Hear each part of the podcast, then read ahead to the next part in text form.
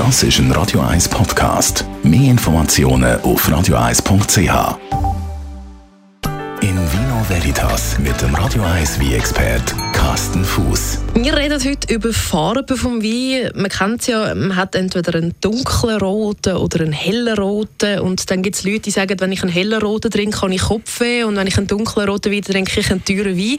Wir fragen nach beim Carsten Fuß, unserem Wein-Experten, dunkel versus hell. Hat das mit der Qualität zu tun? Nein, gar nicht. Also ich komme nochmal schnell auf deine Kopfschmerzen zurück. Das hat ja selten etwas mit dem Wein zu tun, sondern hauptsächlich mit der Menge vom Wein, wo man zu sich nimmt.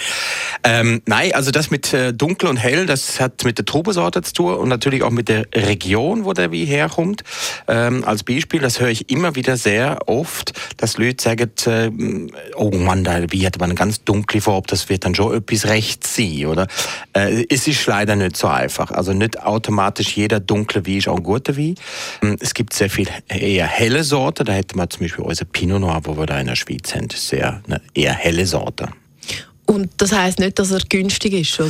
Nein, überhaupt nicht. Also ein heller Wein, wie gesagt, hat hauptsächlich mit der Trubesorte zu tun, aber auch mit dem Gebiet. Kühle Weinbaugebiete haben tendenziell eher hellere Sorte und heiße Weinbaugebiete, wie zum Beispiel in Spanien oder Süditalien, haben eher dunkle Sorte. Hat aber nichts mit der Qualität zu tun. Es gibt mit die teuersten Weine auf dem Markt sind so die Burgunderwein. Und das sind auch eher helle Weine, nicht so dunkel.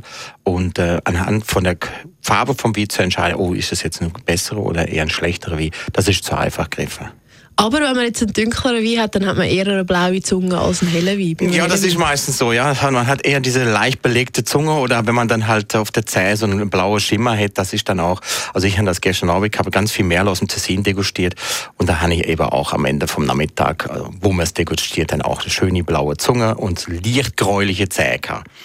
Hat es dann auch Farbe amix drin in diesen Wein? Ja, das ist eine gute Frage. Ja, hat es allerdings eben Farbe nicht. Man muss sich das nicht vorstellen, dass jeder mit dem Farbtöpfchen gekommen ist, sondern es werden sogenannte Färbertruben eingesetzt. Gerade bei hellen Sorten, wie jetzt zum Beispiel dem angesprochenen Pinot Noir vorhin, tut man dem Wein einfach eine etwas dunklere Rebsorte zumischen, sogenannte Cuvée machen. Das hat man früher häufig gemacht, heute nicht mehr so. Und das ist vom Gesetz her auch erlaubt. Es darf einfach eine gewisse Prozentzahl nicht überschreiten. Also als Beispiel wäre zum Beispiel, man tut einen Pinot Noir machen, manchmal aus Deutschland oder aus der Schweiz, ist gleich wo, und tut einfach noch 5% eine dunklere Trubesorte, wie zum Beispiel der Schwarzriesling, also Pinot Meunier dazu oder ein bisschen Malbec oder ein bisschen Dornfelder als Beispiel. Und dann dadurch wird der Wein eben dunkler von der Farbe her und man hat das Gefühl, oh, das ist etwas.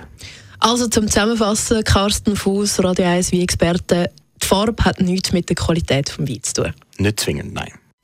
In Vino Veritas mit dem Radio 1 Wein-Expert Carsten Fuß. I'm a real wild one. Wild one. Wild one. Wild one. Das ist ein Radio 1 Podcast. Mehr Informationen auf radio1.ch.